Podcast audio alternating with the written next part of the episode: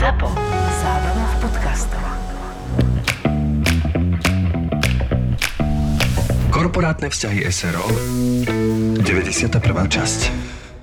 Miláčik, tak ja neviem, mne už to začína byť jedno. Nech sa volá aj Krišpin dolina, alebo vieš čo, Kristin dolina. Je krásna a zdravá. A to mi na teraz stačí. Láska, ale vie, že to dieťa musíme nejako volať však. Nemôžeš ju oslovovať dcéra. Teda môžeš, ale trochu jej tým pokazíš detstvo. Nevieme sa zhodnúť ani na jednom. Som z toho trochu unavený. Inak, ja nechápem, ako je vlastne možné, že sme to neriešili skôr. Ale riešili, len nikdy sme nič nenašli, tak sme to odložili, lebo sme boli unavení. No a zrazu je na svete. Zaujímavé je, že pri psovi sme tento problém nemali. Psa nám doručili už aj s menom. Neviem, či si spomínaš, nemali sme na výber. Škoda, že aj deti nedoručujú rovno s menom. Aha, myslíš to tak, že by som porodila naše dieťa a vedľa neho by bol papierik s menom? Akože by som vlastne bola taký ten japonský koláčik šťastia. A nebolo by to super? Dve prekvapenia naraz, vlastne tri. Pohlavie, ako vyzerá a ešte aj ako ho máme volať. No dobre, už by sme mali prestať s týmito výmyslami a naozaj vymyslieť meno našej dcére, ktorá je na svete 24 hodín. Tak... pokojne dajme Dorotku. Neexistuje. Moja najhoršia spolužiačka. Vidíš, zase. Ja nevládzem, Luci. Nemôže nám niekto pomôcť? Dobrý deň, tak ako sa cítite? Všetko v poriadku? Dobrý deň, áno, myslím, že všetko v poriadku. Skôr túto maminky som sa pýtala, ale som rada, že sa aj vy cítite dobre. Všetko v poriadku, sestrička, vďaka, len teda stále sa trápime s tým menom. Stále? Poviem vám, už sme to tu dlho nezažili, musíme to naozaj nahlásiť, takže ak to nezvládnete do 15. budeme tam musieť napísať niečo za vás. To naozaj? Takéto praktiky ako spred 100 rokov? Tak dá sa to potom zmeniť, ale myslím, že budete mať teraz iné starosti. Prepáčte, sestrička, naozaj sme zúfali, nikdy som si nemyslela, že budeme toto riešiť, ale nevieme sa zhodnúť. Tak si vyberte každý svojho favorita a potom si hoďte mincov. Rafinované. Mnohým to už vyriešilo túto dilemu. No lenže, kto bude hádzať mincov? O tom môžeme hádzať ďalšou mincov. No môžem aj ja. Tak čo ste za? Ja neviem, bojím sa, že padne tvoja strana a potom ťa budem neznášať vždy, keď ju oslovíš. Ale Lucino, tak zvykneš si. Srandujem, tiež nie som si istý, že je to dobrý nápad. Nemáte v zálohe nejaké pekné meno, sestrička? Možno nás ohromíte. A čo tak ľudská po mamičke? Beriem. Števko, mám novú apku a v nej 2000 značiek. Čo? Akých značiek? Dopravných? Jasné, dopravných. Veď módnych predsa. Zalando je moja nová apka so štýlovým oblečením. Vieš čo, poznám a predstav si, teraz som si kúpil jarný kúsok, ale bol mi veľký. To bolo radosti. No tak som ho zdarma poslal späť a už mi je poslali nový a menší kúsok. Táto možnosť vrátenia je u nich až do 100 dní. Tak toto sa mi fakt mega páči, lebo neplitváme. Cez apku objednám, jednoducho zaplatím, zdarma mi oblečko doručia. A pozor, doručia aj expresne. Včera som si objednala a dnes to prišlo. A čo nesedne, zdarma posílam do Zalanda. www.zalando.sk.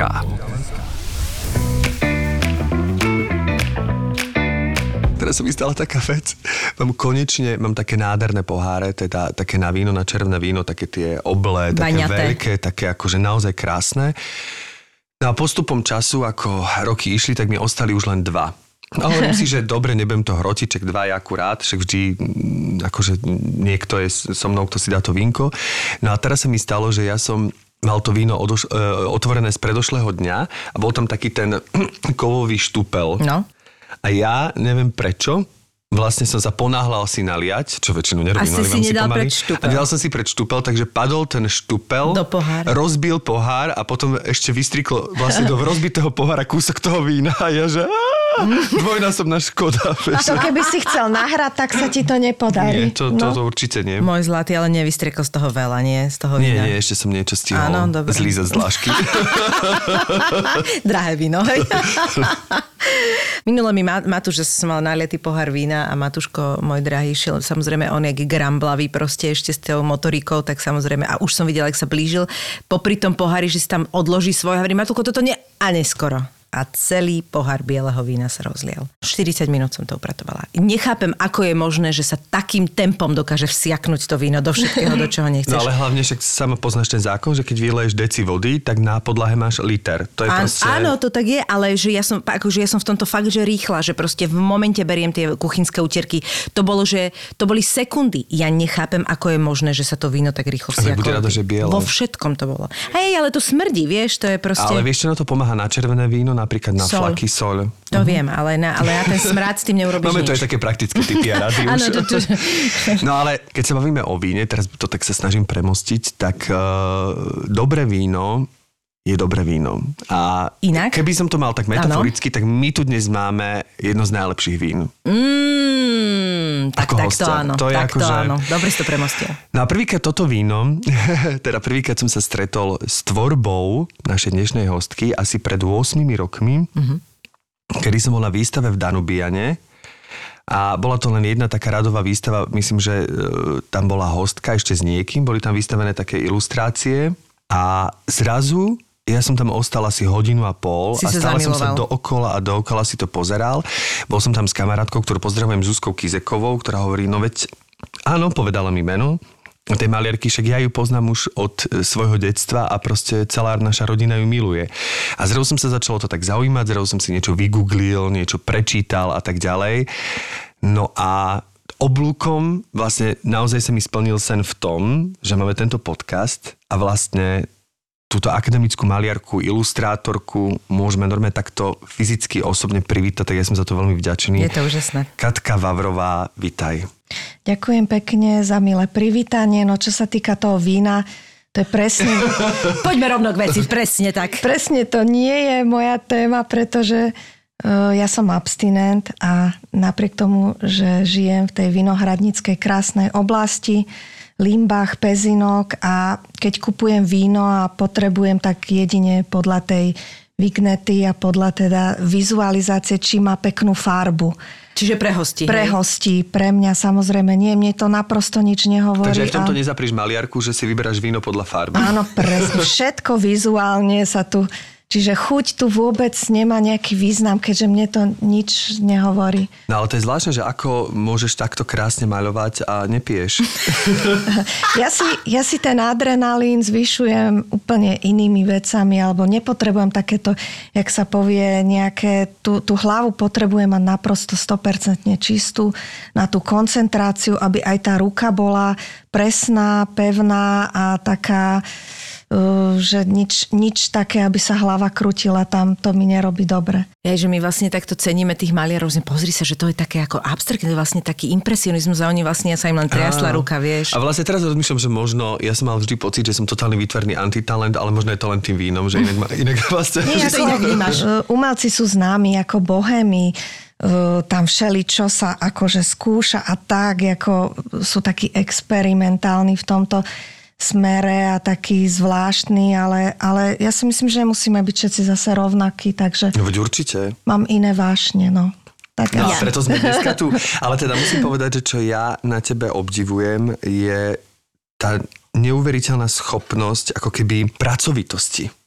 Že mne sa strašne páči aj to, že teda to teraz hovorím vyčítajúc aj čo sme sa my rozprávali, ale z niektorých rozhovorov, tých málo, ktoré si vlastne poskytla, že ty naozaj si maliarka, ktorá ráno vstane, naozaj sa upraví, pekne sa oblečie a tak si vlastne sadne k tej robote, že nie je to žiadne ufuflané, teplákové. No ja idem do práce vlastne, no. Aha. A vlastne tak, maluješ denne celé tie roky.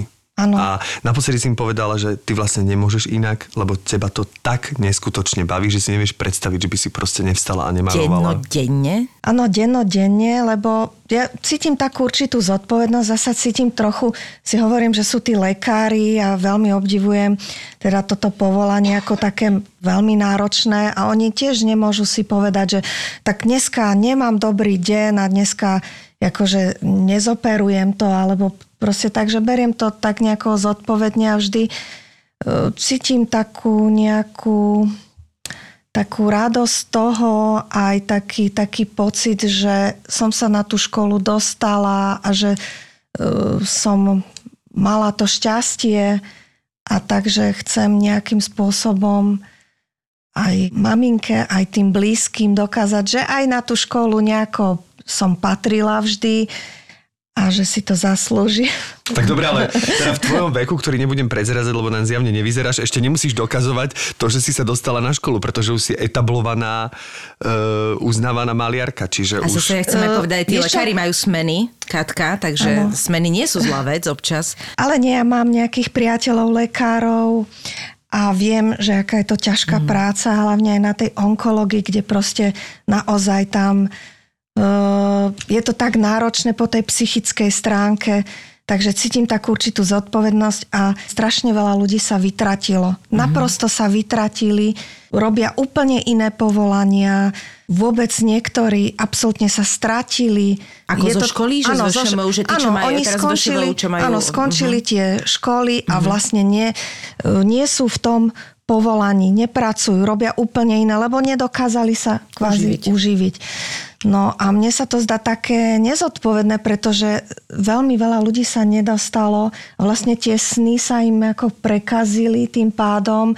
A ja som sa na druhýkrát až dostala, ale to som už hovorila, že tretíkrát už nepôjdem, tak našťastie sa to podarilo. Takže už túto prácu robím tých 30 rokov. Kedy si to prvýkrát tak v sebe pocítila takú tú, teraz keď sa bavíme o povolaní, alebo teda o práci ako vášeň, že toto je niečo, čo by si v živote chcela robiť, alebo niečo, v čom sa cítiš dobre, niečo, čo ťa nejakým spôsobom inšpiruje? Že, čo bol taký prvý moment? No, tak v podstate to už je od malička, pretože otec bol karikaturista, maliar, Milan Vavro. V podstate pochádzam teda z výtvarníckej rodiny, kde sa... všetko odohrávalo, alebo všetko bolo o umení. Knihy, neustále sa kreslilo, neustále sa bavilo o farbičkách, takže tak nejako to bolo také prirodzené. Otec toto mi aj vždy hovoril, no ja ťa môžem toto naučiť, ale nemôžeš byť lekárka, nič, lebo mne to, neviem nič o tomto. Takže to vedenie, to je veľmi také dôležité, to som mala už od toho malička a potom som sa nejako dostala k tým Brunovského ilustráciám. Najprv som bola v šoku, že tuto na Slovensku niekto tak úžasne vie robiť, lebo mne to pripomínalo pre nejakú renesanciu, alebo ja neviem, proste nejaký manierizmus, krásne, ako po majstrovské, po tej technickej stránke. No a vždy som si hovorila, Bože, tak toto túžim robiť, no ale tie plány, alebo čo, tak sa nejako... po tej revolúcii, že tú knižnú ilustráciu, tam sa to na dlhé roky zastavilo. To si vlastne spomínala v niektorých z rozhovorov, že ty si vlastne nakoniec vyštudovala u toho Albína Brunovského ilustráciu, ale vlastne dostávaš sa k nej až teraz po tých rokoch, pretože, ako si spomínala, sa tá ilustrácia vytratila. Ja si tak spomínam na jednu cestu, ja som študovala 2 mesiace v Perugii, v Taliansku, to je také nádherné študentské mestečko. A keď sme tam odchádzali ako študenti, tak Brunovský nám hovorí, ale prosím vás, nemajte tú pusu otvorenú, akože z tých výkladov a z tých že zavrite ty ústa, lebo my sme boli tuto v tom socializme, no, kde nič nebolo. No a ja som teda, sme tam prišli a veľmi skromne sme tam žili a tie výklady, to sme nemohli na to pozerať, to sme na to ako nemali. Ale to, čo som naozaj ma zaujímala, bola detská ilustrácia. Ja som mala pocit, že tá naša je lepšia. A toto bola taká tá hrdosť, že tá naša je lepšia. Naše iné detské ilustrácie boli veľmi pekné. To musím povedať, že ja keď som vyrastala, tak vlastne to bolo toľko detských knížiek krásnych. A teraz zrovna, ako som bola inak v Danubiane si pozrieť vašu výstavu, tak tam bola aj výstava Danka Janka a všetko toto. A ja normálne, som mala... Dávno som to nevidela a keďže tie knižky boli súčasťou môjho detstva, naozaj, že som tie obrázky poznala naspamäť, tak ja normálne, to bol zase taký ten zvláštny pocit, ako keď sa tak vrátiš do toho detstva, takéto, že už si zabudol a zrazu normálne, že wow, niekde z tej zadnej, neviem, časti hlavy sa to vybavilo. Veľmi zvláštny pocit to bol. A keď spomínate pána Brunovského, veď moja jedna prvá z takých detských knížiek, ktorú si pamätám a mám ju dodnes, sú Dobšinského rozprávky, ktoré boli tak ilustrované, ten lomí drevo, to si doteraz až pamätám, že normálne obrazovo si viem... Až možno niektoré až tak realisticky, že až to niekedy príde také, že to malo, strašidelné niekedy. Presne, že to malo vlastne ako dieťa si pamätám, pamätám, že ma to priťahovalo sa na to pozerať, lebo to malo takú magickú, zvláštnu... Že si sa cítil tak neúplne komfortne momentami, že? Áno, že ma to fascinovalo, ako na niečo zakázané, že je to strašidelné, ale musím sa na to pozerať. No, to je... Hororový film. Brunovský bol fantastický kresliar. Akože nielen maliar, grafik, ale on úžasne ovládal tú figúru a ruky krásne kresil. Takže tam, samozrejme, že to potom do toho realizmu, takého až superrealizmu, alebo niečo medzi manierizmom a superrealizmom a krásne farebne, ale tam tie knižky Dobšinského, to je pre takú kategóriu aj tých starších detí. Ja si myslím, že tie detičky trošku treba aj vychovávať, že možno aj také, ale samozrejme, že treba, aby sa im to páčilo, aby tá ilustrácia teda mala tieto takéto nejaké prvky, že musí sa to aj páčiť, ale musí to byť aj po výtvarnej stránke na vysokej úrovni. No u nás napríklad doma to tak je veľmi výrazne. My máme veľa knížiek, ja mám 9-ročného syna a naozaj, keď ideme spolu do toho obchodu, kde ich ako kupujeme, myslím, že knihkupectvo sa tomu hovorí.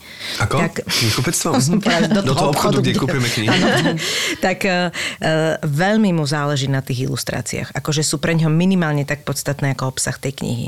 Čiže ja si myslím, že naozaj cez to ide, lebo to dieťa ako vníma, oni proste to, že či ho zaujme niečo, on si nevie povedať na začiatku tej knižky, on keď si prečítame zozadu, o čom to je, málo kedy, ako on mi vie povedať, že dobre, toto ma chytí alebo nie. Tam ide o to, ako je to písané, či tam je ten humor a vlastne tam tá edukatívna časť toho je, musí byť skrytá. Musí to byť tak dobre urobené, aby príbeh zaujal, zároveň bol poučný nejakým spôsobom, ale to prioritné, na čo dieťa pozerá, ja neviem, do 12 rokov sú kresby podľa mňa.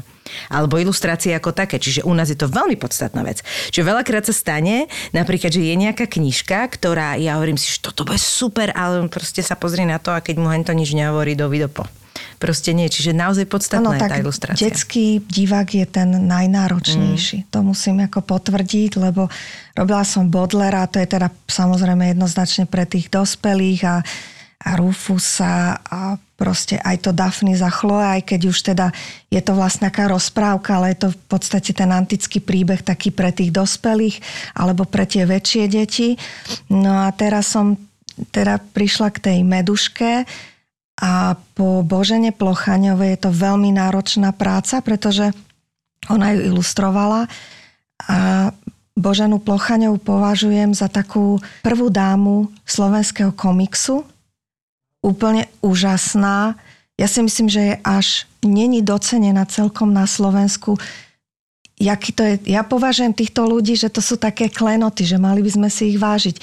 Lebo napríklad aj tí osmiankovia, to sú tak úžasne urobené, tak nádherne. Čiže robím teraz tú Medušku a mám pred sebou tie pôvodné ilustrácie. Musím povedať, že je to veľmi ťažká práca a musím tu aj uvažovať nad tým, že je to možno aj tie 3-4-ročné deti už to budú čítať a pozerať, aby sa im to samozrejme páčilo, ale aby som nesklzla do nejakého úplne... Do nejakého úplne naivného, infantilného tónu. Tak tam tie rozprávky sú niektoré... To sa zniesie. Jasné, ale spojiť to, že to musí byť ľúbivé, ale zároveň kresliarsky... proste precízne, tak to je hlavne asi ťažké. Tam podľa mňa na tých ilustráciách je cítiť tú dobu jednoducho, akože ja tam proste vidím tie 70. 80.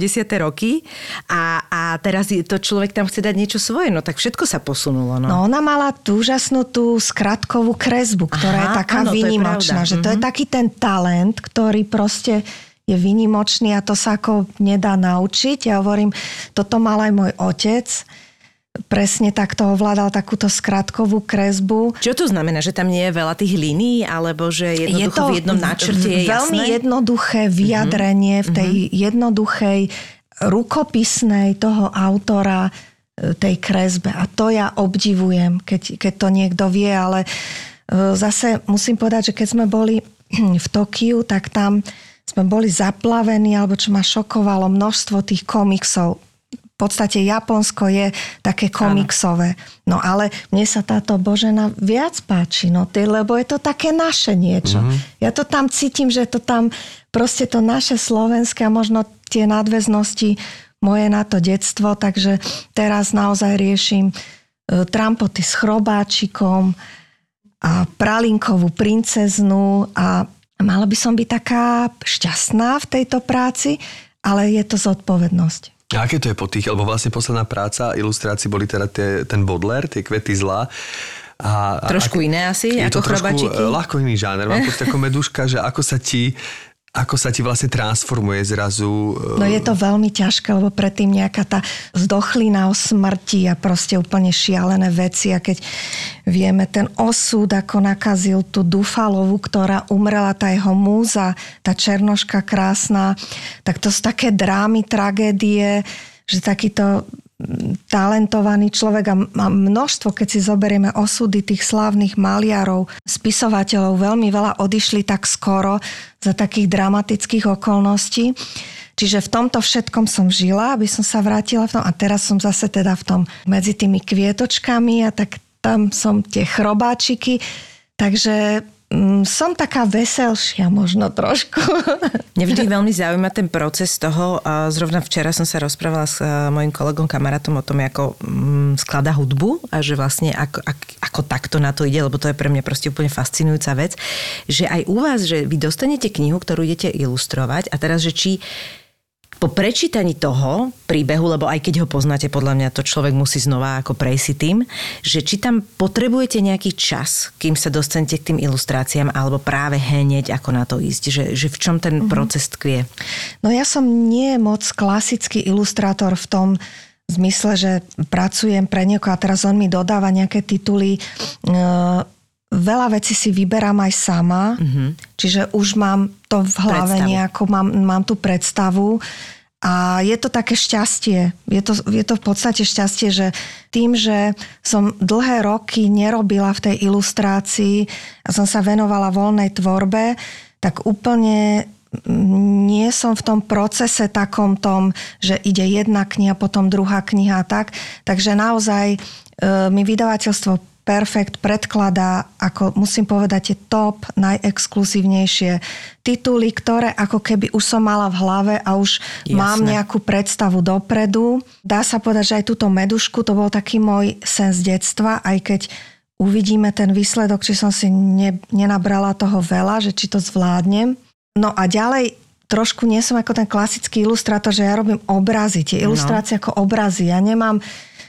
Toto trošku tak funguje, že je to ilustrácia, táto meduška, ale Baudelaire absolútne, ja to beriem, že som si povedala, nebudem sa stresovať, nebudú to ako ilustrácia, ale budú to obrazy a malby, bude to moja výpoveď teda k tomuto dielu. Koľko ich bolo, ak sa smie spýtať? Teraz to presne nepoviem z hlavy, ale určite okolo nejakých 30. Wow. No a vždy, keď robím túto tvorbu, takúto, že trebárs mám tá ťažkú, že toho Baudelaira, alebo čo som robila Rufusa, tak vždy to ako keby chcem tak ozdobiť tú knihu aj perokresbami, čo sú také voľnejšie kresby. A to tak trochu ma dostane zase do takej inej hladiny nejakej, že sa tak trochu rozkreslím, že tá ruka je taká voľnejšia a zase potom idem do tej malby. Čiže ja som si vytvorila vlastne taký svoj systém na tú ilustráciu. Ale v podstate tento systém ja čítam ako keby aj keď možno prístup je iný. Povedz nám, že aj z tvojich obrazov, lebo vlastne veľa vecí je v tých obrazoch iba tak akože absolútne nádherne, dokonalo farbne vymalované a niektoré ostávajú načrtnuté, teda konkrétne áno, muži áno. Sú v tvojich malbách iba tak ľahko už si za tým niečo hľadal? Ľahko spomenutý, iba tak ľahko načrtnutý. Ty sú taký čierno-bielý, by sa dalo povedať. Áno, a plus to najprv ako tomuto by som sa chcel venovať, lebo ešte je tam kopu vecí, ktoré tak čítam z toho rukopisu, ale vlastne aj v tom maliarstve využívaš takú kombinovanú, nie? Či neviem, ako sa to... Je to kombinovaná technika, prevažne na papieri a kombinujem to s malbou a s týmito perokresbami a v podstate takéto, sú tam aj také rýchlejšie, taká nejaká kresbička, ten muž sa tam v nejakých obrysoch zjaví. To je taká moja expresia, taká pocity. Ja stále počujem, čo mi ten otec hovoril. Neuťahuj to, nerob to od hora až dole, všetko, aj keď Albín Brunovský zase hovoril, že malba vôbec dielo, že to je ako poorať to pole, že začnete na ľavej strane, skončíte napravo hore, že on naozaj to tak poctivo, úplne všetko, jak sa povie, vymakal, ale napriek tomu tá kresba bola taká svieža a nebolo tako uťahané nejaké. Mm-hmm. No čiže ja možno sa snažím, aby som to neuťahala, tak je tam aj takéto expresívnejšie prvky, nejaké fliačiky. No a čo sa týka tých mužov, to je taká veľmi častá otázka. Ja nemám nič proti mužom. Tak neodpustil som si Katiu. Ale tak, ako oni sú takí, v tej mojej malbe tá žena sa mi zdá taká, že lepšie sa mi aj tie pocity vyjadrujú cez tú ženu a ten muž tam tak nejako pobehuje ako taký motýl. A tak však v podstate je to akože obraz toho reálneho života. Ja nechcem povedať, že akože muži sú menej, že sú menej pekní alebo nejaký, že menej zaujímaví.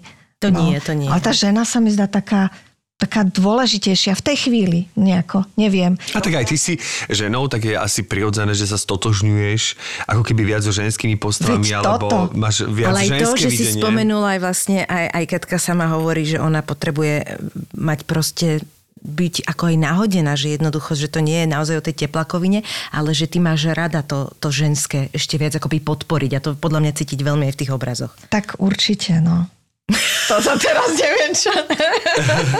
Ale ženy na tvojich obrazoch sú naozaj skutočne krásne, krásne dozdobené, krásne vyžarujú takú zvláštnu jemnosť, takú krehkú lyriku. Uh-huh. To je to, čo, že taký zvláštny smútok, ale nie je smútok beznádejný, ale smútok nádejný. Taký vyrovnaný smútok, taká zvláštna. Ja sa dokážem na tvoje obrazy tým ženám pozerať do očí akože minúty. Že ma to fascinuje. Je tam istá sugestia v tom pohľade. Že toto je pre mňa úplne fascinujúce na tvojej tvorbe, že tie oči žijú a majú tajomstvo. Že ja mám chuť sa opýtať tej ženy v tom obraze, čo si pila včera? Čo si teraz... Alebo, na čo teraz myslíš? No, že to má... no veď toto je o tom, že ja sa koncentrujem a tie pocity dávam do tých portrétov. Takže asi je to o tom. Moja tvorba, vôbec aj tie ženy alebo tie kompozície sú programovo statické, ja hovorím. Trošku sú statické. Ja nemám rada také tie ilustrácie alebo tie malby, kde...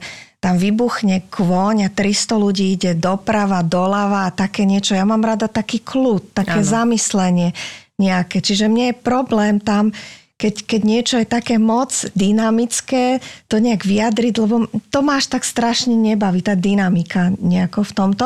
Ale zase v Puškinovi som tam mala aj všakých vojakov, bojovali a bavilo ma to. Aj toto ma bavilo dokonca. A sme boli lyžovať. No a ja som urobila tam nejakých 30 kresieb týchto vojakov. Mňa to tam chytilo, mňa keď to chytí, tak proste idem. A tie, Katka, prečo nie na kopci? Čo kreslím? Ale nie, ja som aj lyžovala, ale to bolo, akože, keď nastal ten kľud, tak proste tam... Tak si malovala vojakov po lyžovačke? Áno, presne, ma to tak bavilo nejako. Myši, ty vieš všetko. Minule som čítal o takom, že odber a uchovanie pupočníkovej krvi pre vaše dieťa. Čo je to? Ide o to, že pri narodení dieťaťa je možné odobrať a uchovať pupočníkovú krv. Obsahuje bunky, ktoré majú veľký potenciál pri liečbe závažných ochorení. Okrem nej je možné uchovať aj tkanivo pupočníka a placenty. To je zaujímavé. A presne toto som ja, Števko, urobila pre svoje dieťa. Máme uchovanú pupočníkovú krv. Úžasné na tom je, že to môžeš využiť aj pre súrodenca. Bunky majú jedine vlastnosti, nie sú ovplyvnené žiadnymi získanými chorobami, liečbou či starnutím a máš okamžitú dostupnosť v prípade potreby. To vážne? Všetky informácie sú aj na pupočníkovakrv.sk. Je to vlastne dar pre dieťa na celý život. Môžem niečo dodať? Pupočníkovakrv.sk.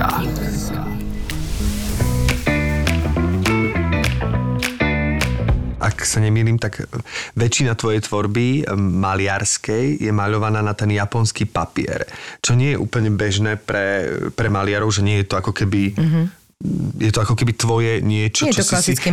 Ako si sa k tomu ty dostala? Že, kde to vzniklo takéto prepojenie, že tam tam mal... A zároveň ten japonský papier mi príde teda opravma, ale ja to vnímam ako laik, že strašne citlivejšie ako výkrz alebo ako plátno, že mám pocit, že to je niečo, keď sa opriem hrubšie štecom, tak ho môžem pretrhnúť a že o to viac ma tá krehkosť na tých obrazoch je umocnená práve kvôli tomu papieru. No to je úžasné. Teraz taká praktickú vec poviem, že je to síce papier, ale dáš do jedného obalu jednu výstavu.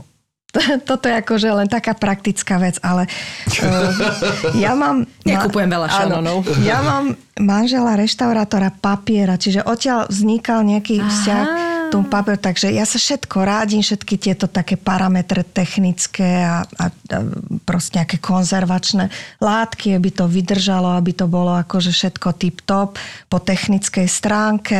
Keď sme kedysi trošku viac tak behali po svete, či to bolo Japonsko, Korea, či to bola Čína alebo Kalifornia, tam to je úžasné miesto, tak vždy ja si tam donesiem ten papier odtiaľ. Rôzne takéto štruktúry, to ma baví, pretože ja mám pocit, že na tom papieri už je akoby ten podklad. Čiže v podstate, keď aj tam niečo namalujem, ono, tá štruktúra tak trošku tak vyskočí a tam už je tá dynamika, tam je ten pohyb. Čiže ja už mám ten pohyb a ja už si tam môžem tam tie moje figúry a všetko do toho malovať. Čiže papieru mám taký vzťah, že naozaj ten manžel mi poradí, čo môžem si tam dovoliť, čo nemôžem. Keď sa niečo pokazí, on mi to zase opraví. Aha, takto. A on tým, že robí reštaurovanie tej grafiky, tak ja vidím ten proces. Aha. A niekedy sú to šialené veci, keď on to namočí do vody a teraz to začne sa vyplavovať. Ja by som vtedy úplne akože, lebo to je nejaký, aj robil aj nejakého Dürera, alebo takéto vzácne zo 16. storočia a teraz tá panika, tá katastrofa, alebo keď to pokazí, tak to je akože, ale on je tak koncentrovaný a kľudný, že on proste sa mu to nestalo. Vždy to vie zvládnuť túto technológiu a túto vec. Wow. Takže tam naozaj niekedy po také, keby ste to videli, tak také drobné čiastočky a to dáva dokopy. To je fascinujúce inak. Lebo to je taká chémia zároveň s tým umením. Treba to mať, akože nechcem povedať, že v tej hlave v poriadku pri tejto práci, ale že treba byť naprosto, nemôže človek, ak sa povie, hisak majster, alebo nejaký taký. Ja ani nepije pri tom víno, no, predpokladám. Ani ja, lebo ja chytám také paniky niekedy, akože niečo. Ale zase tým, že ja nemám šéfa, že ja keď to pokazím, tak si to len sama pre seba pokazím a potom to môžem si opravať. Takže ja aj môžem ako niečo. Ako to je, keď sa bavíme o tom, tak to je asi taká otázka laická, ale že keď, že stalo sa ti niekedy, alebo teda deje sa ti, že niečo pokazíš a že potom to zakresluješ, prekresluješ, alebo stalo sa ti aj také, že si niečo pokazila, ale vlastne z toho vzýšlo niečo úplne nečakané? No niektoré malby, ktoré idem robiť, mám úplne v hlave presne. Až matematicky, že viem, rozumiem, čo urobím. Mňa totiž ako lajka fascinuje to, že jedna vec je v hlave, druhá vec je na tom japonskom papieri. Čiže mne napríklad sa nič z hlavy na papier nepodarilo ešte preniesť. Preto sa dnes, a pritom máš veľkú fantáziu. A pritom akože v tej hlave je hocičo, ale na ten papier to nejde, že nemám, proste neviem to, neviem to pretaviť. Neprepája sa to. A že pre mňa je fascinujúce, že ty vlastne už keď to máš v hlave, tak je jasné, že to bude na tom papieri. Potom je tá improvizácia, že niekedy vôbec neviem, čo idem robiť. Toto je druhá vec, ale vôbec, a to niekedy kazím, proste búram, ja hovorím, že búram, dokonca mali sme s mojím ockom taký rituál jeden, no to už nerobím, to už veľa vecí takto nerobím, že do sprchy. Čiže keď sa to úplne, že to bolo zlé, tak on sa na to pozrel a povedal, to daj do sprchy. Tak ja som to prilepila na tie kachličky a teraz som to osprchovala a niekedy vznikol úžasný podklad. Čiže zase taká inšpirácia, no a niekedy možno, že aj najlepšie veci z takýchto ako búraní a experimentovaní vzniknú. Páči sa mi žargon, ku ktorému sa dostávame. Akože naozaj, že už len to, že búram niečo a že daj to do sprchy je vlastne zotretie takzvané dostávky. Ja mám normálne zážitok z toho, že vlastne ak stále mám pred očami tvoje obrazy a teraz sa dozvedám také akože behind the scenes veci, také akože zo zákulisia tajné, tak ma to absolútne fascinuje. Števi, na budúce, keď ťa uvidím na javisku, niečo ti nepoviem. Števi, do sprchy. Aby sme sa dostali aj k tým vášňam, samozrejme najväčšou vášňou je tvoja samotná profesia, ale spomínula si na začiatku a nedá mi to sa pri tom nezastaviť, že teda ty nemáš stimuly ako to víno a tak ďalej, ale že tú energiu naberáš niekde úplne inde. Tak... No v podstate všetky vášne, ktoré mám, zase súvisia s tou prácou. A či je to teda taká nejaká láska moja k tej folkloristike a k tým krojovým súčiastkam alebo súčastiam, jak sa to volá, alebo celé kroje, pretože je to o estetike a je to o tom, že ma to veľmi inšpiruje. To sú jak také šperky, proste tie korálky rôzne, tie výšivky a mám aj takú určitú takú pokoru a úctu k tejto tvorbe. A je to zaujímavé, že tak ako to je aj či v umení, či v herectve, aj v iných profesiách, že aj tu môžete vidieť, že tie ženy, čo to vyšívali, tak jedna vyšívala lepšie, ešte lepšie a potom sú úplne nádherné, skvostné veci, čo sú ako také umelecké diela. Na tieto čepce prvýkrát, čo som malovala, boli to slovenské impresie, to bola výstava v Martine a odvtedy ako keby tú folkloristiku tak nejako do tej malby používam a taktiež bola to súčasť aj vášne básnikov, táto folkloristika v Danubiane, pretože robila som okrem iného aj knihu ľudových piesní, taký výber, ktorá ešte len v procese, ešte nie je ako vydaná, na to sa čaká na určité veci, aby sme došli k tomu finálnemu a k tej realizácii. No a ďalšia vášeň, čo je tanec alebo nejaký pohyb, cvičenie, tak zase ja tým, že veľa sedím, ja sa nejako hýbať musím. To je taká nevyhnutnosť. Mm-hmm. Takže tanec? Alebo... No a je ale to tanec. Si sa, ako si sa no, k tomu pretancovala? Ja keď som mala 15 rokov, ja si spomínam, musela byť úplná tma, lebo ja som sa hanbila sama pred sebou. A som si pustila tu Beatles, vtedy to tak frčalo a také šelijaké takéto veci, Rolling Stones, a ja som si tancovala úplne do nemoty, že som zo mňa lialo. A vždy som tak nostalgicky rozmýšľala nad tým, že jak je to možné, že už keď sa človek dostane do toho veku, ja už nechcem hovoriť ten vek, no tak už je to no, katastrofa, ako keď tie čísla už sú také vysoké.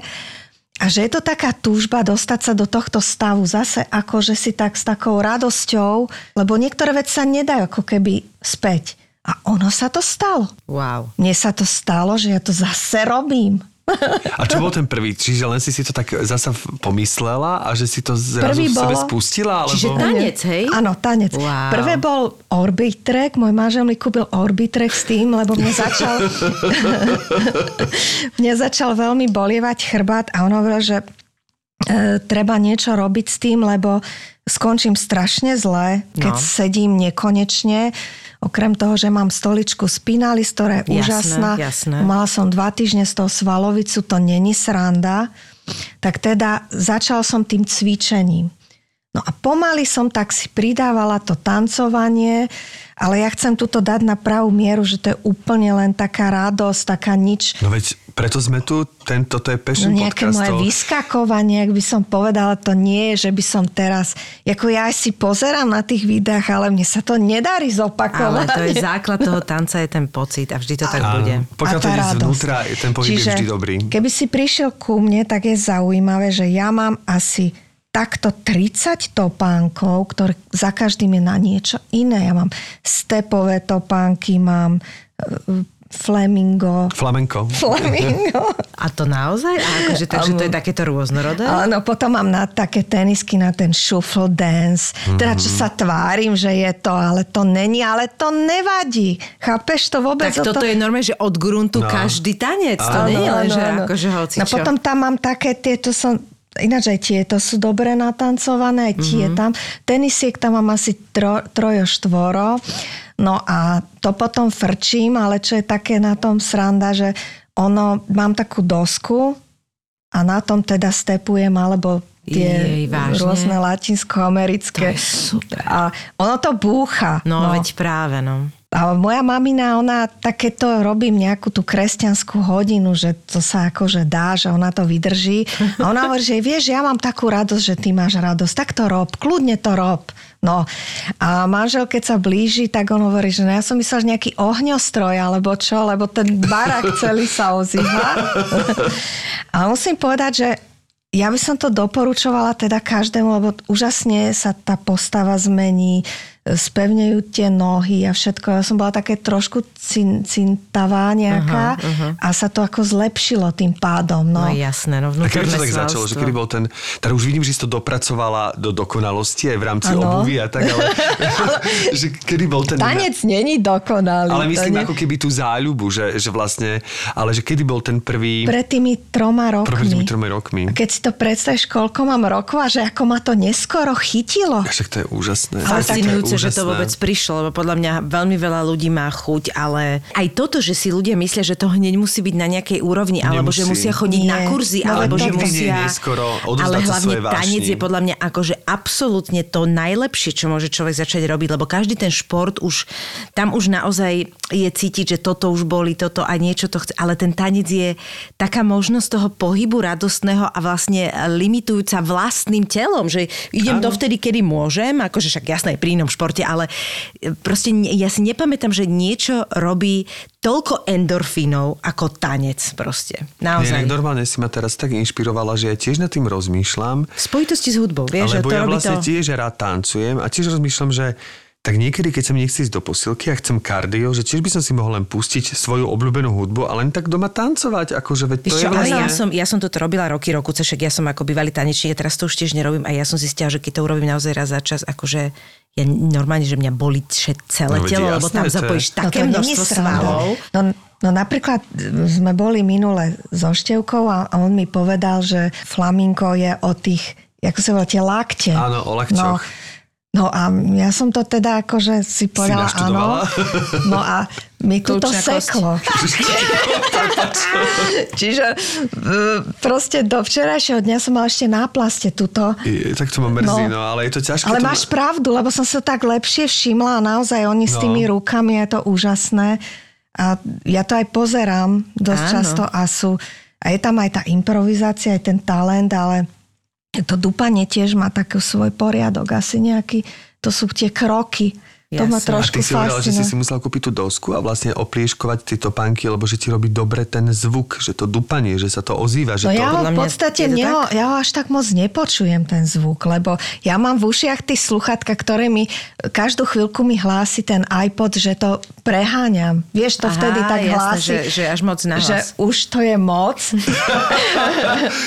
Čiže tvoj iPod ťa vlastne drží v veciach. No a potom to je krásne pri tom stepovaní, že teda muž mi kúpil donesol mi tie topánky. Ja som jak malá vyskakovala, teraz išla som stepovať a hovorím si, veď ja to viem, to je úžasné, veď ja som zdala topánky, ja to viem, ja som talent. No ale teraz som zdala tú hudbu dole, teda, a zistila som, že ono, tí stepovači, teda tí tanečníci, to má krásny zvuk. A to moje nemá žiadny zvuk. Takže... No, to je ťažké. A potom si zase dala tie sluchatka, ale toto ja vôbec nebudem riešiť. To nie je podstatné. Podstatné je tá radosť a pokiaľ to človek vládze, lebo vieš, to je taký vek, že to nevieš, či nejaké koleno neodíte, nejaký... Ale že v tomto veku dostať stepovať topánky a tak byť šťastný, tak to je úplne úžasné. No tak ja som vyskakovala. Tak on sa tak na mňa zvláštne manžel pozerá, že teda... Ale... Čo tak najviac vás berie ako v rámci toho tanca? Že čo, je to tá latina, alebo ten step, alebo je to aj moderné niečo? Ja to kombinujem. Áno? To je proste všetko. Všetko, jedno za radom. Najviac obdivujem ten shuffle dance, čo je teda, tam som si uvedomila, že je taká výsada tej mladosti, lebo oni neskutočne vyskakujú, to je skoro ako maratón, keby bežali. Čiže majú aj také nožiska, tie baby, alebo aj tí chlapi. A to teda vydržať, to ti poviem, že skúsi to pustiť a ste mladí, ale to není sranda jako a vôbec. A to je taká, že hodinovka, že ja neviem, 3-krát do týždňa, alebo... Ja cvičím vlastne? Každý deň, 3 roky, jedine, jak som mala COVID, tak som necvičila, to sa nedalo. Ale aj dobre, no jasné. Ale už som, ku koncu, už som skúšala. Tú hodinku povinne cvičím, no a potom tancujem nejakú ďalšiu, až niekedy, keď sa dostanem do toho aj hodinku, čiže tie 2 hodiny. Fíha, každý deň? Každý deň. Tak teda toto je klobúk doma. Tak ty máš takúto disciplínu, to je neuveriteľné. A kedy začínaš ty vlastne ráno maľovať? Či máš nejaký presný čas? O tej 8, to trošku tiež sa potrebujem tak vyhrabkať a tak všelijako nejako. Tak o tej 8 doskoro pre mňa. No, ale niekedy aj skôr, keď mám nejaké, že objednávky, tam robím kolorovanie, alebo ráno skoro to mám taký rituál, že to prvé kolorujem, pritom stojím. Tie grafiky, no a potom už si sadnem a zase pracujem. A to dennodenne malovanie, to je akože to hovoríme, že hodiny. Ja si predpokladám, že človek, keď sa do toho... Ja aj to je od nevidím do nevidím. V podstate ja som nie moc spoločenský typ.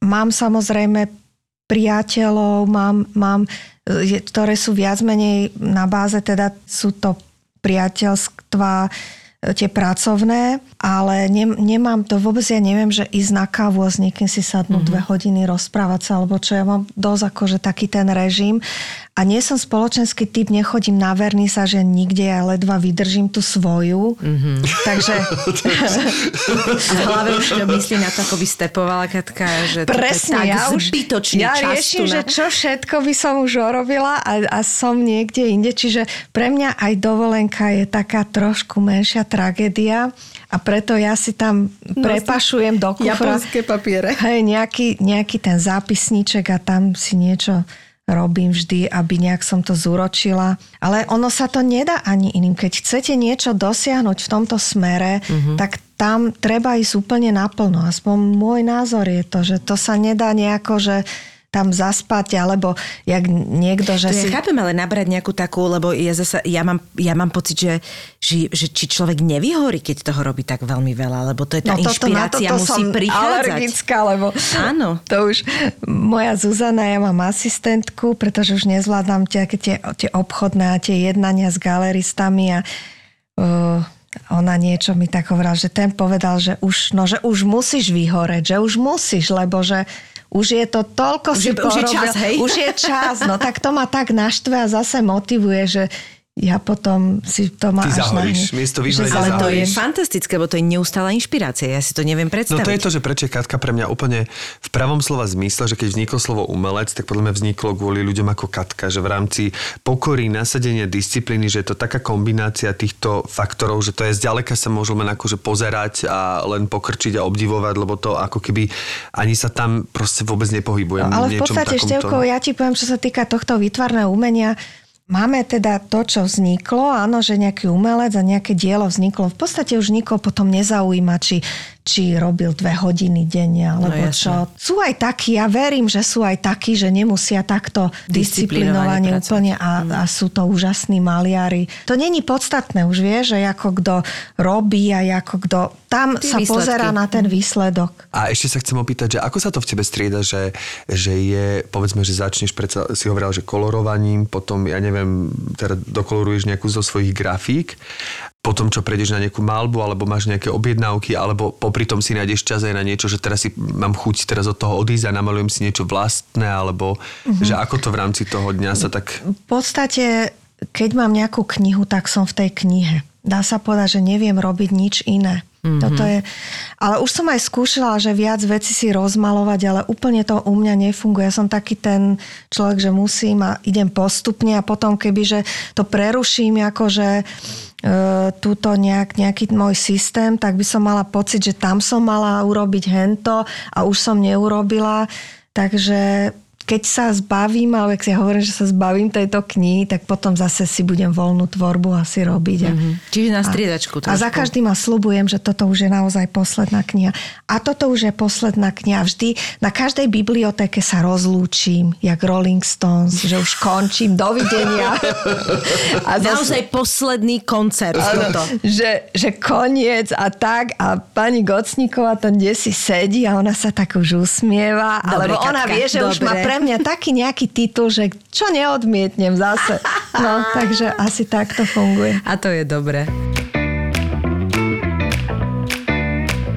Ešte ja by som chcel teraz laicky sa naozaj opýtať, aby som pochopil ten systém tej grafiky, lebo však maľba to je, každá maľba je originál a grafika, akým spôsobom funguje možno teda pre mňa, ale aj pre ľudí, ktorí akože vedia, že niečo grafika existuje, ale že ako to je, že je to tých do 100 kusov, alebo že sa to...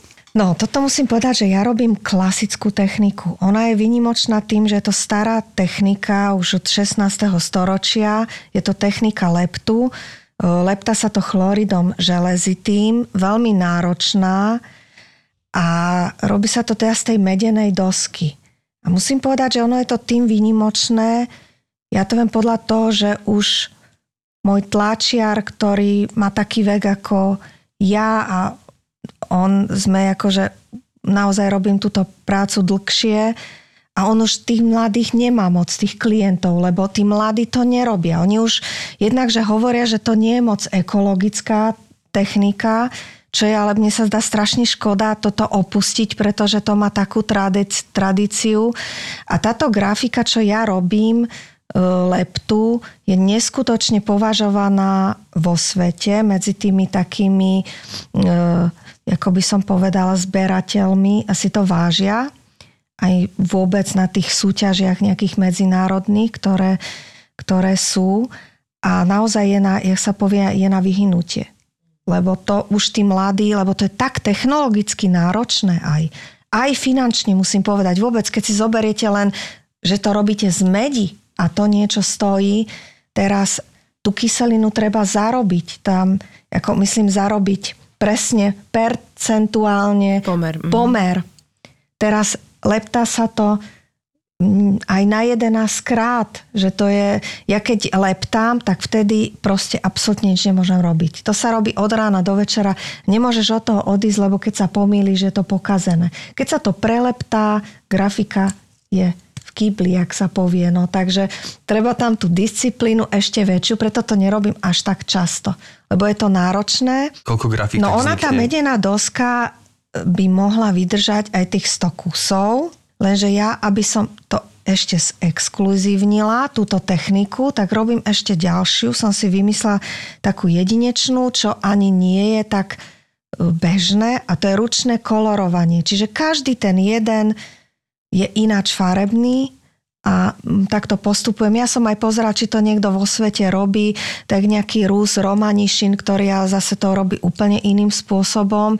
Takže nerobí to týmto spôsobom ani nikto, a práve preto som sa do tohto pustila, lebo som sa odvážila na toto ručné kolorovanie, lebo som to videla prvýkrát u manžela, ktorý reštauruje takéto ručne kolorované, ale není to, ako ja robím s airbrushom. To je zase úplne... A to je úplne moderná vec zase. Dá sa povedať, že áno, tam treba naozaj tú pevnú ruku, lebo to striekate, na tie masky sa urobia, striekate to a nesmie tam byť flakaté a čo ja viem čo. Takže mne je ľúto, že tí mladí už to v podstate vôbec nerobia. A keď spomínaš mladých, ty si nikdy nemala ambíciu nejakým spôsobom učiť alebo predávať svoje vedomosti nejakým spôsobom ďalej? No na to v prvom rade nemám vôbec čas. Ani som nad tým nejako nerozmýšľala. Veľakrát ma oslovujú na tých Facebookoch alebo tam Instagram, že či by som ich neučila, či nejaké workshopy. Asi nie. Ja mám rada tú samotu, ten svoj svet, a to by mi nejako tak narúšalo. Na čo? Prečo? Mám vnúčika a tak si hovorím, že to bude asi prvý, čo ho budem učiť. Tak ale to je super. No, takže... A už aj začína niečo kresliť? No keď má 9 mesiacov ešte nie. Nevedel som, koľko má. Ale keď prečo vnúka Katariny Vavrovej by mohol kresliť už v 9 mesiacoch. Nie, ale keď hovoríme, tak myslím, že je po mne, lebo včera mi volal syn z Nemecka, že maminka jeho vyšla do auta, oni žijú v Nemecku. Áno. A malý, keďže už lozí, sa zabuchol. Takže volali hasičov. Ježišik. Dieťa nám chcelo odísť v aute. Áno, načal nejaké kvetiny tam, tuším, ale ináč akože v pohode to dopadlo. Ja hovorím, že ja tieto zabuchnutia, takéto... potom je, hej? Áno, potom, že ja proste vyrábam takéto, aj teraz nevedela som tu na to parkovisko trafie, takéto to. Ale to už je také umelecké, áno, musím povedať. Ale napríklad stalo sa mi, lebo Števko ma tak ukludňoval, že a to každý takto sa stane, že nemá orientačnú schopnosť. No ale povedz, komu sa stalo, že išiel do Veľkého Zálužia a prišiel do Bystrice? Lebo sa kochal proste okolím. Ja málo kedy sa takto dostanem von, takže som sa ocitla v Bystrici. Tak môj ten tlačer mi volal, kde si, prosím ťa, hovorím, no v Bystrici, veď už to otáčam a idem zase za tebou. No. Takže ja robím takéto veci a toto robil presne môj ocino, že keď my máme chalupu na Krahuliach, pri Kremnici, no tak on keď išiel do tej Kremnici, tak on úplne niekde sa odstol na niekom záhorí a úplne niekde inde a volal v panike, že tak teraz som neviem nejaké stupavé alebo čo. Takže a toto mi príde také umelecké. Toto je, to krásne, že ako keby, že tá nikde sa inde orientuje tá hlava a toto proste musí vypúšťať. Áno, my to vizuálne. Áno. Mne keď sa nepáči, čo mi na tej navigácii ukazuje, že mi to nesedí tam esteticky, tak tam nejde. Rozumiem, že keď... Toto pole sa mi nepáči. A povedzme si, do Veľkého Zálužia nie je veľmi estetická cesta, takže chápem, že si išla radšej do Bystrice. Ja som išla rovno, lebo mne to išlo tak rovno. To je úžasné. By som chcela aspoň na 2 sekundy vidieť, že ako ty vlastne v tej vycibrenosti a v tom, že sa tým celý čas tým pracuje, že ako je vlastne nastavená tá mysl, že ako ty vnímaš veci. Ale teda musím na záver, prepáč, ale musím na teba prezradiť, že ja teda mám to šťastie, že som si teraz mohol od teba zadovážiť obraz, ale ty si ma od neho odhovárala, lebo že tebe sa nepáči. A toto je inak zaujímavé. Môžeš prosím sa prestať ma odhovárať od kúpy tvojho vlastného obrazu, že keď sa bavíme o tom vizuálne, o tom vnímaní, že prosím ťa, prečo sa ti ten obraz nepáči, lebo ja som z neho nadšený. Tak neviem, možno, že som sa viac trápila na ňom, ja neviem nejako. A čiže to nie je ako keby vizuálne, že sa ti nepáči, len možno ten proces nebol pre teba taký priaznivý. No to je taký ten obraz, čo som vôbec nevedela, čo akože tam bude. Čiže to je tam tá improvizácia, ale možno, že taký si ty vážiš viac. Ja neviem, no to je... Ťažko tak povedať. Ja vidím ten výsledok, ja vôbec, ako si povedala, ja vôbec neviem, ako vznikol, že či neviem to ja posúdiť a odčítať, či to vzniklo improvizáciou alebo precíznou prácou, že pre mňa ten obraz je precízny, má totálnu atmosféru, má tú magickosť. Ide z neho aj taká zvláštna krehkosť. Samozrejme, chlap je tam iba načrtnutý, ale... Áno, tam chlap, to som si nevšimla. Áno, veď to je vlastne motiv. Ten chlap je tam hlavná postava. Áno, je v strede. Aha, a tam možno preto sa mi až tak nepáčilo. Že je centrom toho obrazu. Veľmi mužný obraz, jasné. Veľmi mužný obraz. No takže sú aj obrazy, ktoré sa vám nepáčia, hej? Akož z vlastnej tvorby. Také, že vyslovene, že to človek urobí, ale že vlastne to odsúvate. Jaj, tak mne sa veľa nepáči. Fakt? Veľa. Niekedy treba to ako keby nechať tak dozrieť, že áno. Niektoré obrazy, tak prídem, tak potom si poviem, že nie je to také zlé, ale asi to tak má byť, že ten umelec by mal byť taký nespokojný, že to ťa vedie stále k tým lepším a lepším výkonom a ja sa stále napríklad učím. Ja si stále, neviem, či to môžem povedať, ja si stále pozerám tých peredvižníkov a tých maliarov Velázquez a ja stále pozerám, jak to tí machry robili. Takže my sa musíme stále učiť, ináč aj to je v rámci toho procesu. A teraz, keď si spomínala Velázquez a týchto všetkých, že kto je pre teba taký, že kde si ty úplne estetický, že to je niečo, ako ty nám, teda mne určite prehováraš do duše svojimi obrazmi, že kto je pre teba taký maliar, na ktorého sa vždy pozrieš a niečím ťa dostane a možno ani nevieš čím, ale je to proste pre teba, že ťa fascinuje. Ich strašne veľa dobrých. No aj, jak som spomenula, ten Velázquez je úplne úžasný. On, keď sa bližšie pozrieš na tú tváričko, na tie infantky, on to nemá moc také vymakané, že by to bolo, ale on to má tými ťahmi. Ten rukopis. Pre maliara podľa mňa to je strašne dôležitý ten rukopis, že to nemusí byť úplne, že tam necítiš tú čiaročku, lebo to je potom, to kedysi sa robilo v dielniach, že sa zobrala fotografia a presne sa to odkreslilo, ale tie čiary, to je vlastne ako keby naozaj ten rukopis je taký dôležitý pre mňa veľmi. Čo najbližšie ťa čaká, alebo čo najbližšie môžu vzhliadnúť v rámci tvojich obrazov, nejakú výstavu, ktorá sa chystá v rámci Slovenska? V rámci Slovenska chystám veľmi blízko výstavu a to bude, myslím, obdobie júl, Palfyho palác, Bratislava.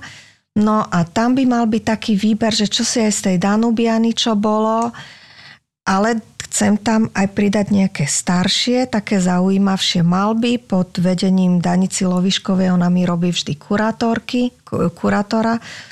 No a momentálne som v tej Meduške. A ešte popri tom teda budem pripravovať túto výstavu. To je také, dokonca zajtra sa máme stretnúť a budeme robiť výber pre túto výstavu, lebo ono, ten čas nejak to veľmi rýchlo uteka, takže dá sa povedať, že to bude už. Co by dub. A nemáme ešte koncept, máme nejak v hlave, ale ešte ten názov nejaký taký a tak úplne takú tú myšlienku to vymyslíme všetko. Ja aj takto sa teším, lebo to je naozaj za rohom. Je to naozaj blízko a sa tak smejeme, že...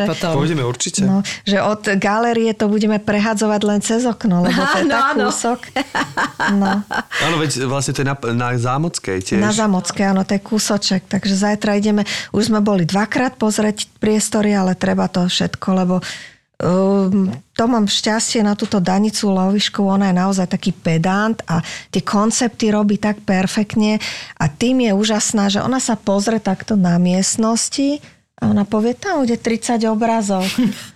A ja donesem 31 a ten musíme vyhodiť, rozumieš? Ono je presná jak hodinky. Neuveriteľné. No. Takže...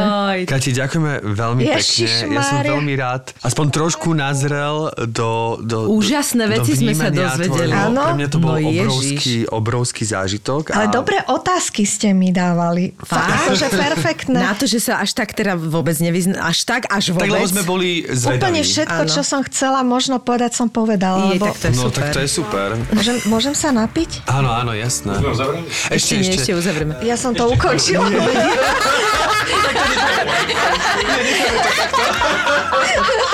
To je super. Ja som sa rozhodla. To je si vydobrala. Super. Zábava v podcastoch.